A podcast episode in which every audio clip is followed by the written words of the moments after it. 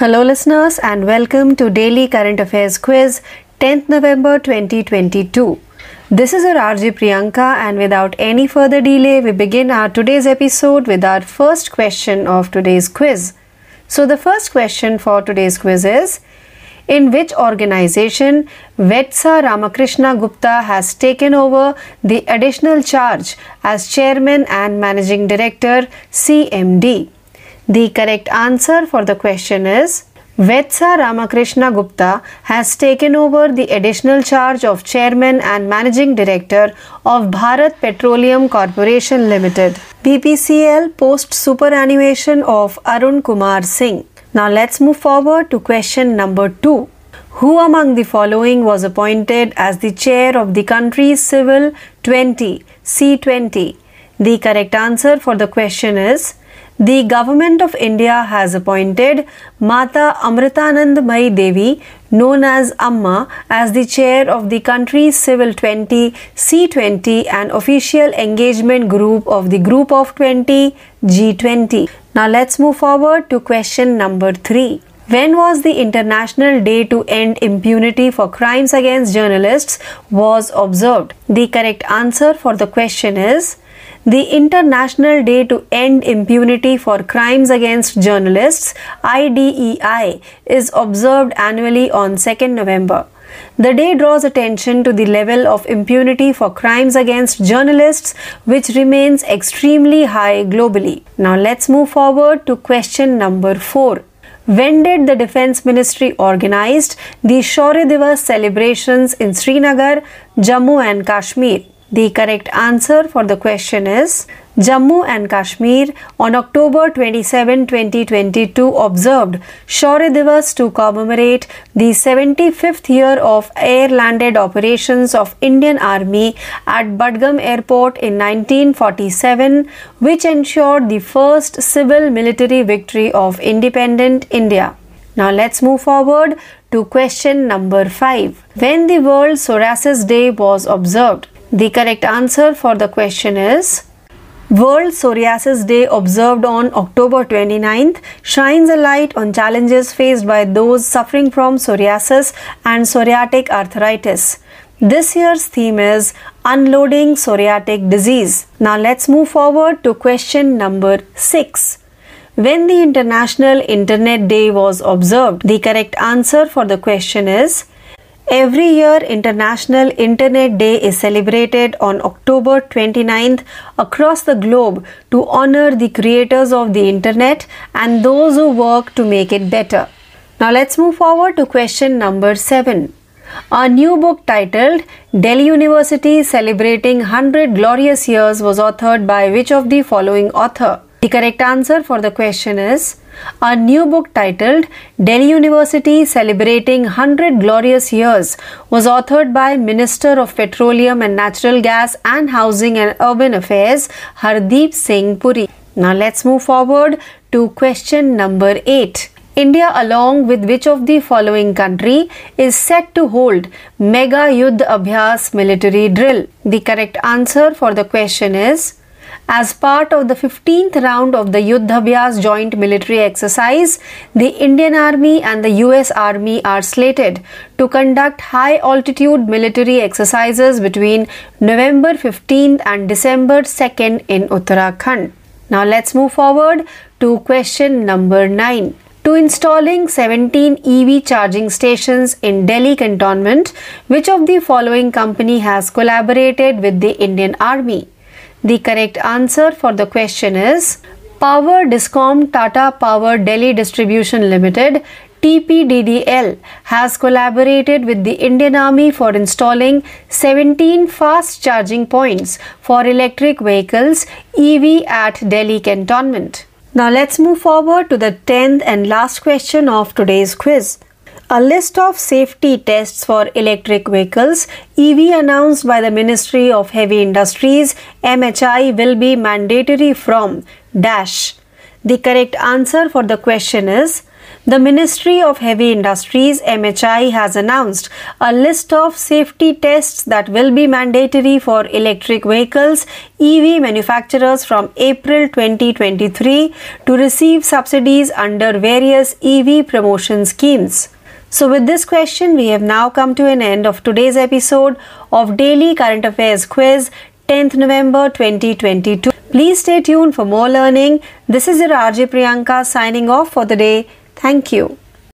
नमस्कार. चालू घडामोडी या सत्रात मी तेजल आपल्या सगळ्यांचे सहर्ष स्वागत करते. जाणून घेऊया आजची पहिली घडामोड.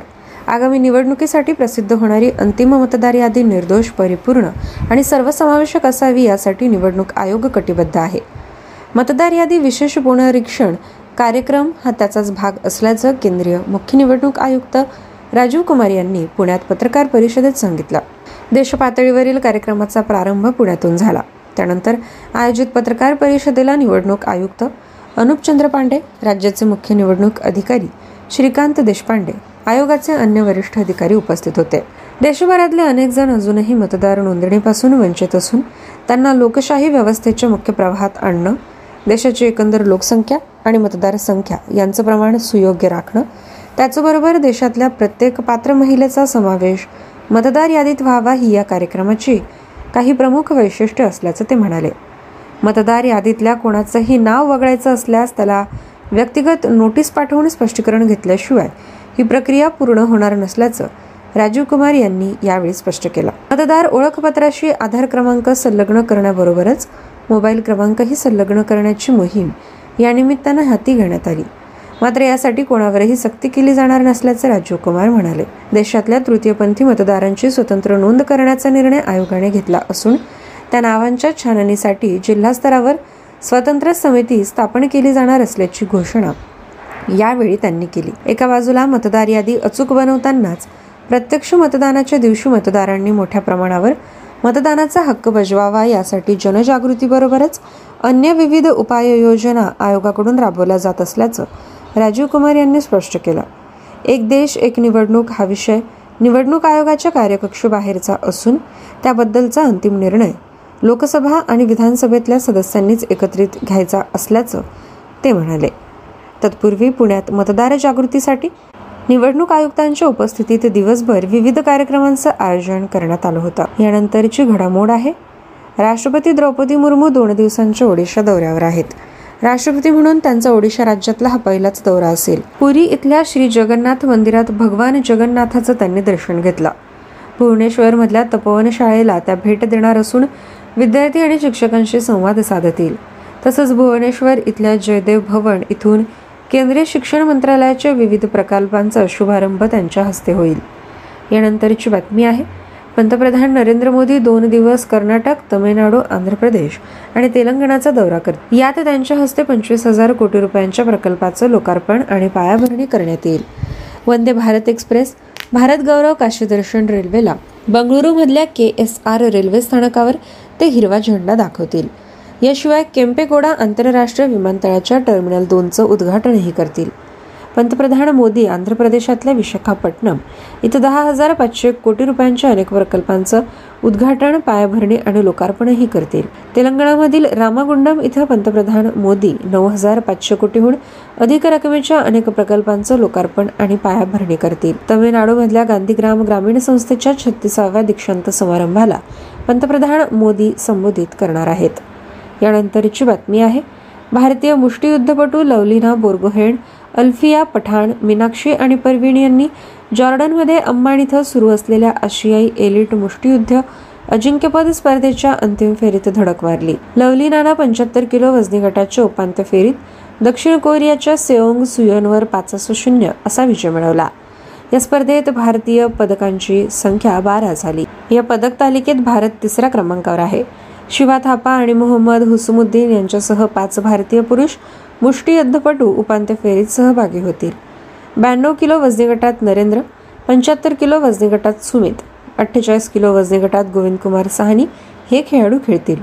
या स्पर्धेत सत्तावीस देशातील दोनशे सदुसष्ट खेळाडूंचा सहभाग आहे. या स्पर्धेतील महिला गटाचे अंतिम सामने होत असून पुरुष गटाचे अंतिम सामने त्यानंतर होतील. वळूया पुढील बातमीकडे. हिंगोलीमध्ये झालेल्या अठ्ठ्याण्णव्या राज्य अजिंक्यपद स्पर्धेत खो खो स्पर्धेत गतविजेत्या पुण्याचा पराभव करत मुंबई उपनगरने अतिशय चुरशीच्या सामन्यात पुरुषांचं अजिंक्यपद मिळवलं. महिलांमध्ये गतविजेत्या पुण्याने ठाणे संघाच्या शेवटच्या क्षणाला पराभव करत विजयी परंपरा कायम राखली. यानंतरची बातमी आहे टी ट्वेंटी विश्वचषक क्रिकेट स्पर्धेच्या उपांत्य फेरीत पाकिस्ताननं न्यूझीलंडचा सात गडी आणि पाच चेंडू राखून पराभव केला. स्पर्धेच्या अंतिम फेरीत त्यांनी दिमाखात प्रवेश केला. न्यूझीलंडनं नाणेफेक जिंकून प्रथम फलंदाजी करताना निर्धारित वीस षटकात चार बाद एकशे बावन्न धावा केल्या. न्यूझीलंडच्या मिशेलने पस्तीस चेंडूत नाबाद त्रेपन्न धावा फटकावून डावाला आकार दिला. उत्तरादाखल पाकिस्तानची सलामीची जोडी कर्णधार बाबर आझम आणि मोहम्मद रिझवान यांनी पहिल्या विकेटसाठी एकशे पाच धावांची भागीदारी करत पाकिस्तानचा विजय निश्चित केला. त्रेचाळीस चेंडूत सत्तावन्न धावा करणाऱ्या रिझवानला सामनावीर पुरस्कार देण्यात आला. उपांत्य फेरीचा दुसरा सामना भारत आणि इंग्लंड यांच्या संघादरम्यान झाला. या सामन्यातल्या विजेत्यांसोबत मेलबर्न इथं पाकिस्तानचा अंतिम मुकाबला होणार आहे. वळूया पुढील घडामोडीकडे. केंद्रीय भूपृष्ठ वाहतूक आणि महामार्ग मंत्री नितीन गडकरी यांनी गुवाहाटी इथं आसाम, मेघालय, सिक्कीम आणि नागालँड या राज्यांमधल्या राष्ट्रीय महामार्ग विकास प्रकल्पांच्या प्रगतीचा आढावा घेतला. आसामचे मुख्यमंत्री हेमंत विश्व शर्मा, केंद्रीय मंत्री जनरल व्ही के सिंग, चारही राज्यांच्या मंत्रालयाचे वरिष्ठ अधिकारी या बैठकीला उपस्थित होते. या बैठकीत भूसंपादनाचे प्रश्न, चालू असलेल्या प्रकल्पांची प्रगती, प्रस्तावित प्रकल्प, नवीन तंत्रज्ञानाचा वापर, वाद, लवाद आदी मुद्द्यांवर चर्चा झाली. गडकरी यांनी चारही राज्यांमधल्या प्रलंबित प्रकल्पांचा यावेळी आढावा घेतला. हे प्रकल्प जलद गतीने पूर्ण करण्याच्या सूचना दिल्या. ईशान्येकडील राज्यात उच्च दर्जाच्या वाहतूक पायाभूत सुविधा विकसित करण्यासाठी केंद्र आणि राज्य संस्थांमध्ये समन्वय आणि भागीदारी असणं महत्त्वाचं आहे, यावर त्यांनी भर दिला. नंतरची घडामोड आहे रशियाचे संरक्षण मंत्री सर्गेई शोइगू यांनी त्यांच्या सैन्याला दक्षिण युक्रेनच्या खेरसोन शहरातून माघार घेण्याचे आदेश दिले. खेरसोन शहर डनिप्रो नदीच्या उत्तरेस डाव्या काठावर वसला आहे. खेरसोन शहर आणि नदीच्या डाव्या तीरावरील इतर भागात पुरवठा करणं आता शक्य नसल्याचं युक्रेनमधील रशियाचे कमांडर जनरल सर्गेई यांनी सांगितलं. संरक्षण मंत्री शोइगू यांनी माघार घेण्याच्या त्यांच्या प्रस्तावाला सहमती दर्शवली. नदीच्या दुसऱ्या बाजूने संरक्षण व्यवस्था उभारली आहे. युक्रेन युद्धात प्रगती करत असल्याचं पाहणं हे उत्साहवर्धक असल्याचं नाटोचे सरचिटणीस जेन्स स्टोल्टनबर्ग यांनी सांगितलं.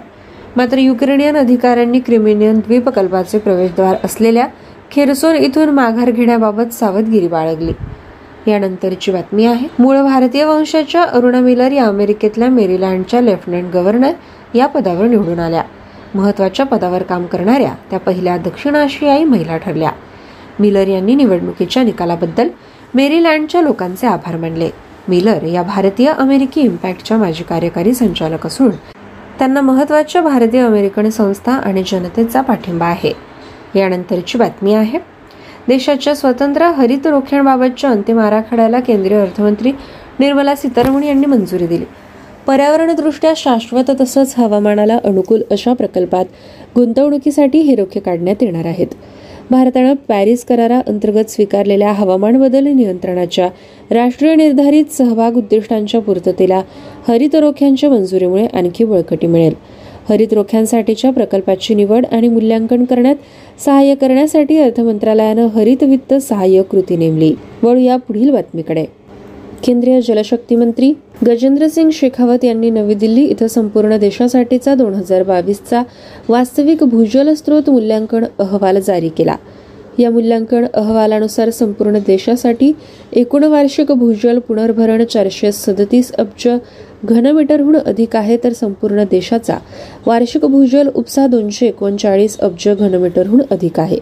देशातील एकंदर सात हजार एकोणनव्वद मूल्यांकन एककांपैकी एक हजार सहा एककांचं अतिशोषित म्हणून वर्गीकरण करण्यात आलं असल्याचं अहवालात नमूद करण्यात आलं.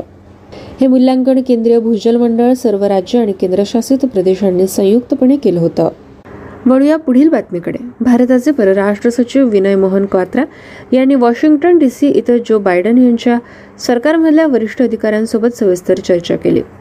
भारत आणि अमेरिका यांच्यातली धोरणात्मक भागीदारी तसंच युक्रेनच्या परिस्थितीवर यावेळी बोललं. परराष्ट्र खात्याचे उपसचिव वेंडी शर्मन यांच्यासोबत झालेल्या बैठकीत अर्थव्यवस्था आणि संरक्षण सहकार्य यासह हे दोन देश एकत्र काम करत असलेल्या अनेक विषयांवर या बैठकीत चर्चा झाल्याची माहिती अमेरिकेच्या परराष्ट्र मंत्रालयाचे प्रवक्ते नेड प्राइस यांनी दिली.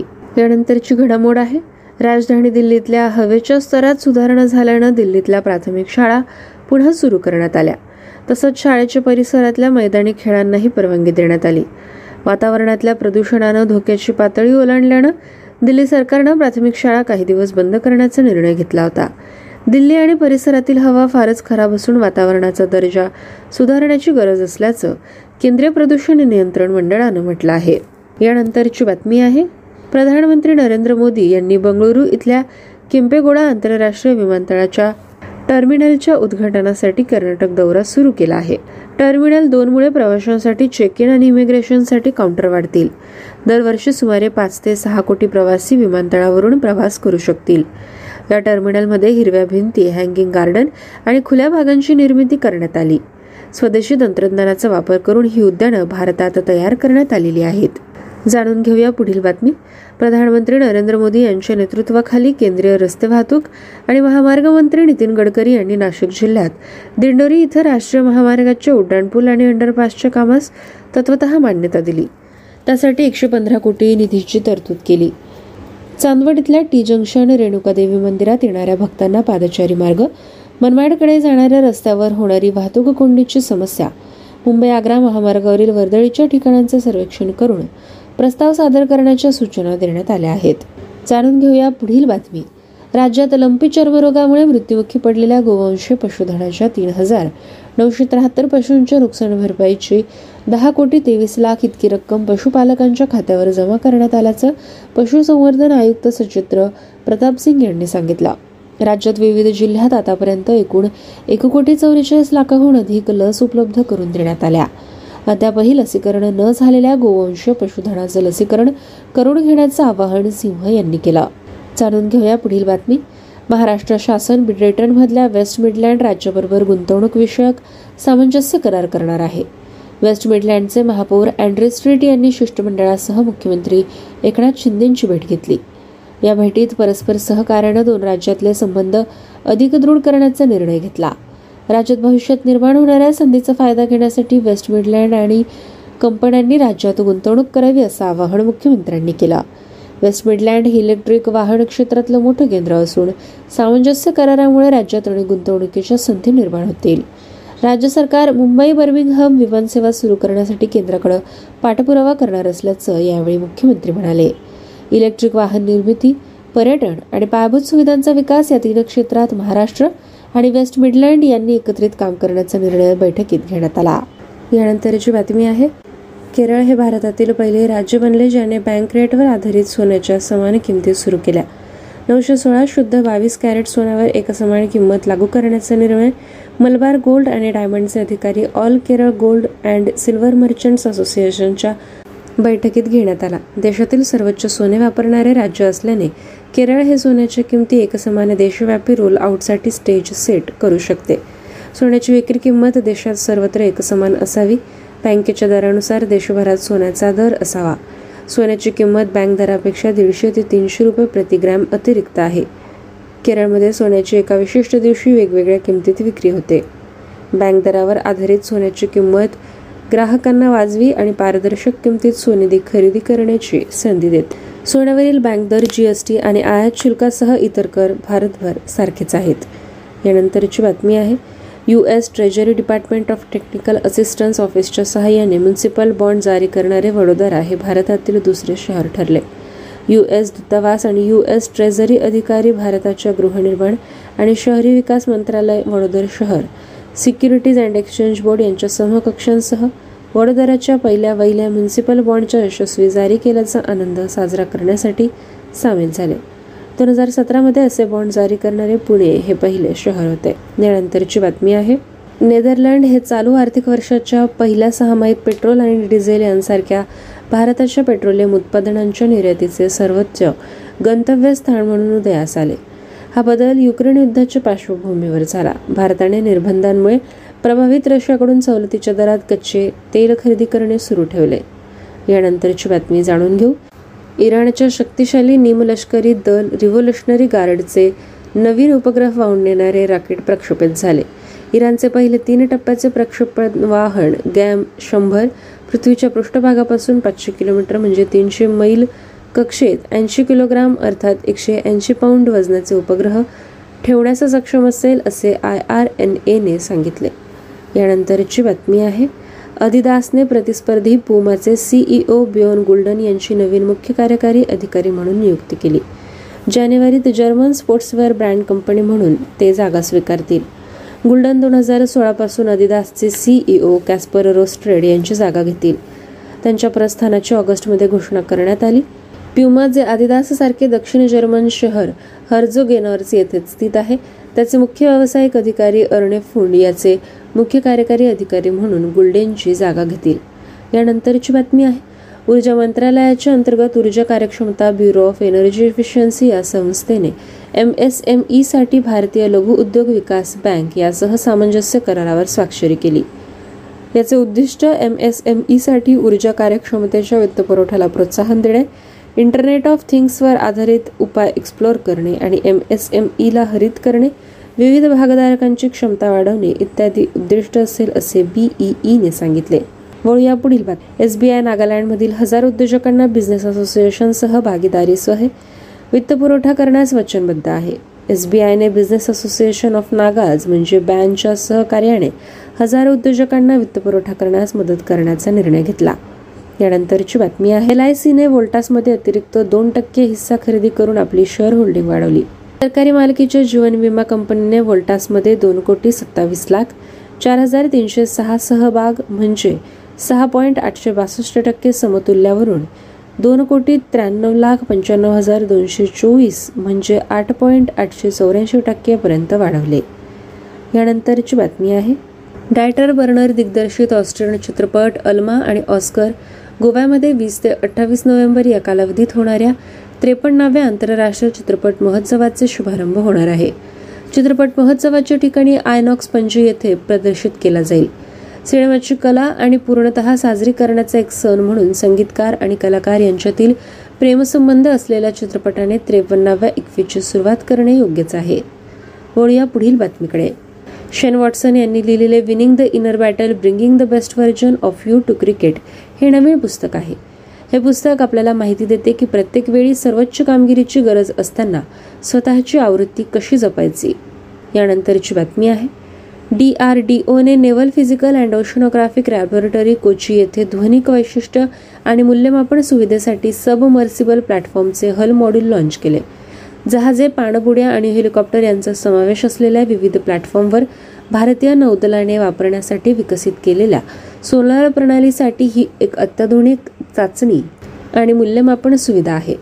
वळूया पुढील बातमीकडे. जपानच्या योकोसुका इथे सुरू होणाऱ्या सव्वीसाव्या आंतरराष्ट्रीय मलबार नौदल सरावात भारत सहभागी होत आहे.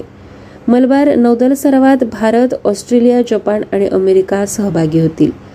या देशांचे नौदल पुढील महिन्याच्या अठरा तारखेपर्यंत या सरावात सहभाग घेतील. विद्यार्थी मित्रमैत्रिणींनो, अशा पद्धतीने आपण चालू घडामोडींचा आढावा घेतला आहे. पुन्हा भेटूया पुढील सत्रात. धन्यवाद. नमस्कार प्यारे दोस्तों, आप कैसे? आप सुन रहे radio M P S C Guru. मैं आरजे उद्धव आप सभी का स्वागत करता हूँ आज के daily current affairs update Hindi भाषा के कार्यक्रम में. चलिए बढ़ते हैं हमारे daily current affairs update Hindi भाषा के कार्यक्रम की ओर. शुरुआत में सुनते हैं महत्वपूर्ण दिन के बारे में यानी पहले अपडेट के बारे में.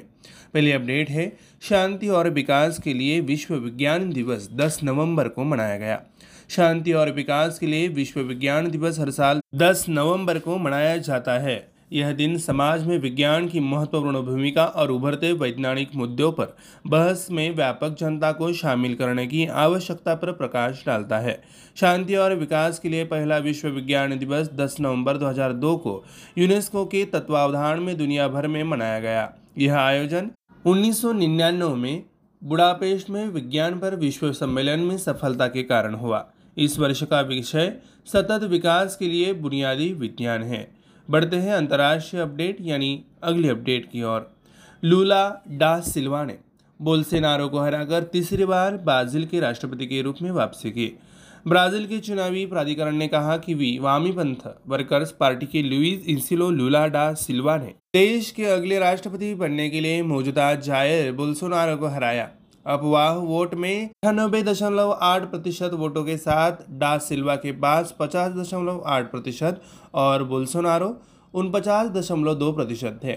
और चुनाव प्राधिकरण ने कहा कि डा सिल्वा की जीत गणितीय निश्चितता थी। दो हज़ार तीन दो हज़ार दस तक देश के पूर्व राष्ट्रपति रहे डा सिल्वा ने देश के अधिक समृद्ध अतीत को बहाल करने का वादा किया है, फिर भी ध्रुवीकृत समाज में चुनौतियों का सामना करना पड़ रहा है।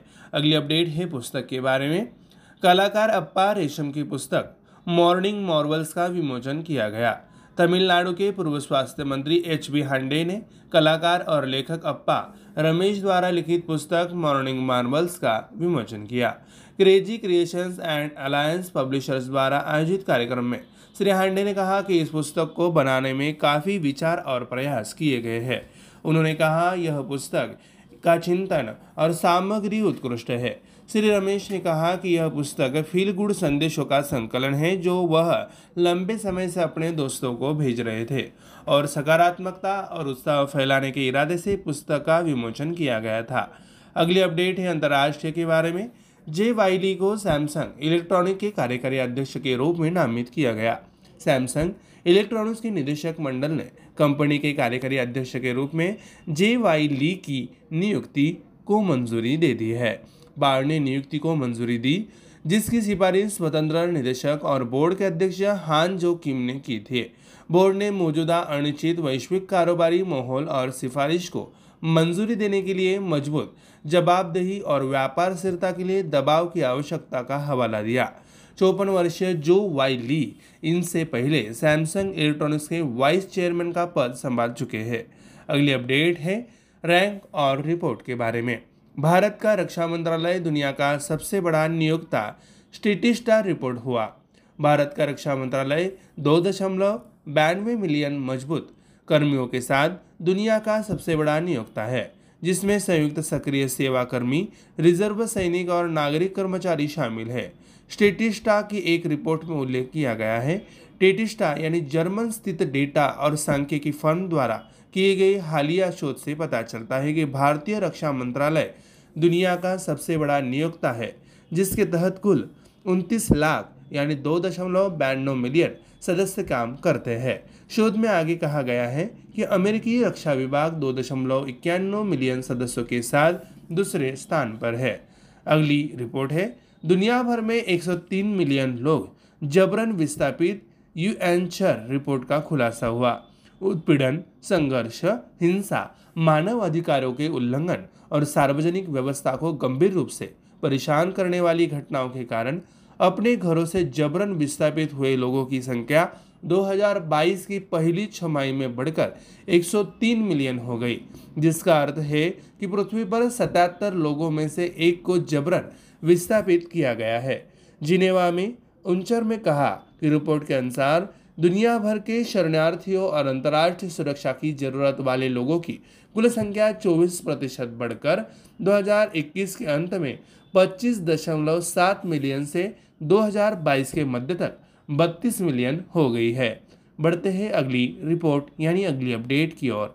ये अपडेट है बी पी सी एल को देश की सबसे स्थायी तेल और गैस कंपनी के रूप में मान्यता मिली।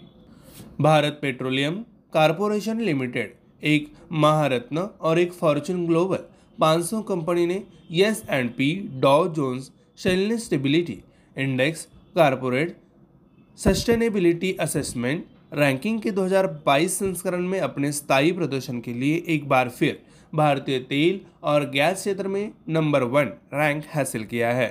यह लगातार तीसरा वर्ष है जब B P C L D J S I में शीर्ष पर है। यह बेंचमार्किंग दीर्घकालिक शेयरधारक मूल्य पर एक मजबूत फोकस के साथ आर्थिक, पर्यावरणीय और सामाजिक मानदंडों का पूर्ण मूल्यांकन है। अगली अपडेट है राजनाथ सिंह ने आभासी रूप से लद्दाख में दो हेलीपैड लॉन्च किए। पचहत्तर इंफ्रा परियोजनाओं का अनावरण दाखिल किया। रक्षा मंत्री राजनाथ सिंह ने प्रमुख रक्षा बुनियादी ढांचे को आगे बढ़ाते हुए पचहत्तर नई परियोजनाएं शुरू की है, जिनमें दो हेलीपैड और पूर्वी लद्दाख के हालने और थाकुंग में एक एक का वर्चुअल लॉन्च शामिल है। यह हेलीपैड क्षेत्र में भारतीय वायुसेना की परिचालन क्षमताओं को बढ़ाएंगे।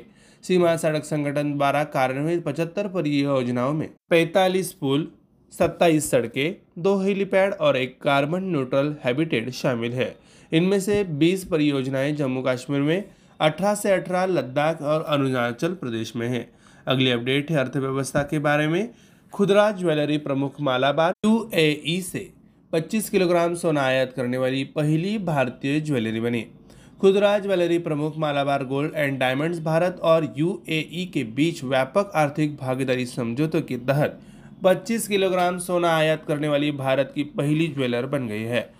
समझौते के तहत एक प्रतिशत शुल्क छूट के साथ आईसीआईसीआई बैंक के माध्यम से सोने का आयात किया गया है। मई दो हज़ार बाईस में Malabar gold and diamond Bharat UAE CEPA के पहले लाभार्थियों में से एक बन गया, जब इसे भारत से संयुक्त अरब अमीरात में कर रियायतों के साथ आभूषण निर्यात करने की अनुमति मिली। अगली आखिरी अपडेट है पुरस्कार के बारे में। पश्चिम बंगाल की लक्ष्मी भंडार योजना को स्कॉट अवार्ड मिला। मुख्यमंत्री ममता बनर्जी ने कहा कि पश्चिम बंगाल ने अपनी लोकप्रिय लक्ष्मी भंडार योजना के लिए महिला एवं बाल विकास श्रेणी में प्रतिष्ठित स्कॉच पुरस्कार जीता है। उन्होंने कहा कि महिलाओं का सशक्तिकरण सरकार की प्राथमिकता सूची में है। पश्चिम बंगाल सरकार ने एक परिवार की पच्चीस से साठ वर्ष की आयु में महिला मुखिया को वित्तीय सहायता प्रदान करने के लिए अगस्त दो हज़ार इक्कीस में योजना शुरू की थी। योजना के तहत सामान्य जाति वर्ग के लिए पाँच सौ रुपये प्रति माह और अनुसूचित जाति और अनुसूचित जनजाति वर्ग के लिए लगभग एक हज़ार रुपये प्रति माह दिया जा रहा है। प्यारे दोस्तों, हमारा daily current affairs update Hindi भाषा का यह कार्यक्रम यहीं पे समाप्त होता है। मैं आरजे उद्धव आप सभी से लेता हूँ इजाज़त। तब तक के लिए ऐसे ही बने रहिए और सुनते रहिए हमारा प्यारा radio radio MPSC Guru, spread the knowledge, powered by spectrum academy. धन्यवाद। नमस्कार दोस्तों, आप कुशल मंगल होंगे ऐसी कामना के साथ बढ़ते हमारे कार्यक्रम की ओर और, और मैं आरजे उद्धव आप सभी का आज के इस daily current affairs quiz Hindi भाषा के कार्यक्रम में तहे दिल से स्वागत करता हूँ।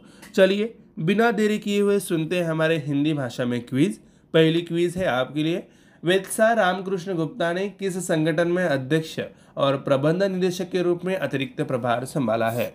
इसका सही जवाब यानी सही उत्तर है वेत्सा रामकृष्ण गुप्ता ने अरुण कुमार सिंह की सेवानिवृत्ति के बाद भारत पेट्रोलियम कॉरपोरेशन लिमिटेड के अध्यक्ष और प्रबंध निदेशक का अतिरिक्त प्रभार संभाला है। अगली क्वीज है, निम्नलिखित में से किस देश के सिविल ट्वेंटी सी ट्वेंटी के अध्यक्ष के रूप में नियुक्त किया गया था? सही जवाब है भारत सरकार ने माता अमृतानंदमयी देवी अम्मा को देश के सिविल ट्वेंटी के अध्यक्ष के रूप में नियुक्त किया है, जो बीस के समूह के एक आधिकारिक जुड़ाव समूह है। अगली क्विज है, पत्रकारों के खिलाफ अपराधों के लिए दंड मुक्ति समाप्त करने हेतु अंतर्राष्ट्रीय दिवस कब मनाया गया था? सही जवाब है पत्रकारों के खिलाफ अपराधों के लिए दंड मुक्ति समाप्त करने हेतु अंतर्राष्ट्रीय दिवस प्रतिवर्ष दो नवंबर को मनाया जाता है। यह दिन पत्रकारों के खिलाफ अपराधों के लिए दंड मुक्ति के स्तर पर ध्यान आकर्षित करता है, जो विश्व स्तर पर बहुत अधिक है। अगली क्विज है, रक्षा मंत्रालय ने श्रीनगर, जम्मू और कश्मीर में शौर्य दिवस समारोह का आयोजन कब किया? सही जवाब है जम्मू और कश्मीर में सत्ताईस अक्टूबर दो हज़ार बाईस उन्नीस सौ सैंतालीस में बड़गाम हवाई अड्डे पर भारतीय सेना के हवाई अभियानों के पचहत्तरवें वर्ष के उपलक्ष्य में शौर्य दिवस मनाया, जिसने स्वतंत्र भारत की पहली नागरिक सैन्य जीत सुनिश्चित की। अगली अपडेट क्विज है, विश्व सोराइसिस दिवस कब मनाया गया? उनतीस अक्टूबर को मनाया जाने वाला विश्व सोराइसिस दिवस सोराइसिस और सोराइटिक गठिया में पीड़ित लोगों के सामने आने वाली चुनौतियों पर प्रकाश डालता है। इस वर्ष की थीम अनलोडिंग सोराइटिक डिसीज है। अगली क्विज है, अंतर्राष्ट्रीय इंटरनेट दिवस कब मनाया गया? सही जवाब है हर साल इंटरनेट के रचनाकारों और इसे बेहतर बनाने के लिए काम करने वाले को सम्मानित करने के लिए दुनिया भर में उनतीस अक्टूबर को अंतर्राष्ट्रीय इंटरनेट दिवस मनाया जाता है। अगली क्विज है, Delhi university celebrating so glorious years नामक एक नई पुस्तक किस निम्नलिखित लेखक द्वारा लिखी गई थी? इसका सही जवाब है पेट्रोलियम और प्राकृतिक गैस तथा आवास और शहरी मामलों के मंत्री हरदीप सिंह पुरी ने Delhi university celebrating so glorious years नामक एक नई पुस्तक लिखी है। अगली क्विज है भारत निम्नलिखित में से किस देश के साथ मेगा युद्धाभ्यास सैन्याभ्यास आयोजित करने के लिए तैयार है। सही जवाब है युद्धाभ्यास के संयुक्त सैन्याभ्यास के पंद्रहवें दौर के हिस्से के रूप में भारतीय सेना और अमेरिकी सेना उत्तराखंड में पंद्रह नवंबर से दो दिसंबर के बीच मेगा सैन्याभ्यास करने वाला है। अगली क्विज है दिल्ली छावनी में सत्रह ईवी चार्जिंग स्टेशन स्थापित करने के लिए निम्नलिखित में से किस कंपनी ने भारतीय सेना के साथ सहयोग किया है। सही जवाब है power discom Tata power Delhi distribution limited ने दिल्ली छावनी में इलेक्ट्रॉनिक वाहनों के लिए सत्रह फास्ट चार्जिंग पॉइंट स्थापित करने के लिए भारतीय सेना के साथ सहयोग किया है। बढ़ते हैं अगली यानी आखिरी क्विज की ओर। भारतीय उद्योग मंत्रालय द्वारा घोषित इलेक्ट्रिक वाहनों के लिए सुरक्षा परिक्षणों की एक सूची कहाँ से अनिवार्य होगी। सही जवाब है भारी उद्योग मंत्रालय ने सुरक्षा परिक्षणों की एक सूची की घोषणा की है जो विभिन्न ईवी प्रचार योजनाओं के तहत सब्सिडी प्राप्त करने के लिए और अप्रैल दो हज़ार तेईस से इलेक्ट्रॉनिक वाहन निर्माताओं के लिए अनिवार्य होगा। प्यारे दोस्तों, हमारा daily current update affairs quiz Hindi भाषा का यह कार्यक्रम यहीं पे समाप्त होता है। मैं आरजव आप सभी से लेता हूँ इजाजत। तब तक के लिए कहीं ना जाइए और सुनते रहिए और सुनाते रहिए हमारे और दोस्तों को भी हमारा प्यारा radio radio MPSC Guru spreading the knowledge powered by spectrum academy. धन्यवाद। Hello listeners and welcome to Daily Current Affairs Updates tenth November twenty twenty-two. This is R J Priyanka and without any further delay we begin our today's episode with our very first daily update which belongs to the category of important day. World Science Day for Peace and Development tenth November. Every year on November tenth the World Science Day for Peace and Development is observed. This day emphasizes the importance of science in society and the importance of engaging the general public in discussions about emerging scientific issues. The first World Science Day for Peace and Development was held on November tenth, two thousand two under the auspices of UNESCO. The event was a successful result of the nineteen ninety-nine World Conference on Science in Budapest. The theme of this year is Basic Sciences for Sustainable Development. Now let's move forward to our second daily update which belongs to the category of international. Lula da Silva defeats Bolsonaro to return as Brazil's president for the third time. According to the Brazilian Electoral Commission, Luiz Incio Lula da Silva of the Leftist Workers' Party defeated incumbent Jair Bolsonaro to become the country's next president. With ninety-eight point eight percent of the runoff votes counted, da Silva had fifty point eight percent and Bolsonaro had forty-nine point two percent, and the election authority declared da Silva's victory mathematically certain. Former President da Silva, who served from two thousand three to twenty ten, had promised to restore the country's more prosperous past, but he faces challenges in a polarized society. Now let's move forward to our third daily update which belongs to the category of books. Morning Marvels, a book by artist Appa Ramesh, launched. Former Tamil Nadu Health Minister H V Hande launched the book Morning Marvels, written by artist and writer Appa Ramesh.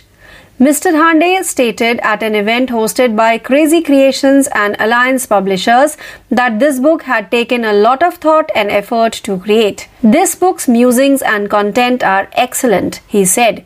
Mister Ramesh stated that the book was a collection of feel-good messages that he had been sending to his friends for a long time, and that the book was released with the intention of spreading positivity and enthusiasm. Now let's move forward to our fourth daily update, which belongs to the category of international. J Y Lee named as executive chairman of Samsung Electronics. The appointment of J Y Lee as executive chairman of Samsung Electronics has been approved by the company's board of directors. The appointment was approved by the board after being recommended by independent director and board chairman Han Jo Kim. In approving the recommendation, the board cited the current uncertain global business environment as well as the pressing need for stronger accountability and business stability.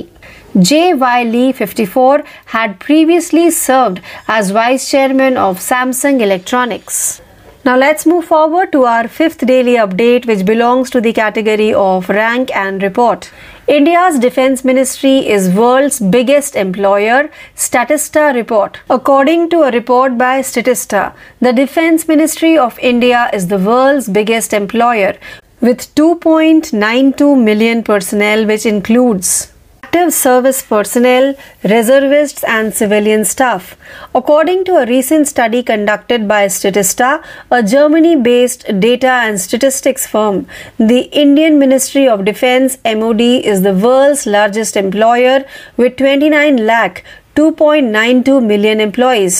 According to the study, the U S Department of Defence ranks second with two point nine one million members. Now let's move forward to our sixth daily update, which belongs to the category of rank and report. one hundred three million people forcibly displaced worldwide, reveals U N H C R report. In Geneva, the U N H C R announced that the number of people forcibly displaced from their homes due to persecution, conflict, violence, human rights violations and events seriously disrupting public order worldwide increased to one hundred three million in the first half of twenty twenty-two, representing one in every seventy-seven people on the planet. The total number of refugees and people in need of international protection worldwide increased by twenty-four percent from twenty-five point seven million at the end of twenty twenty-one to thirty-two million by mid twenty twenty-two, according to the report. Now let's move forward to our seventh daily update, which belongs to the category of rank and report. B P C L recognized as country's most sustainable oil and gas company.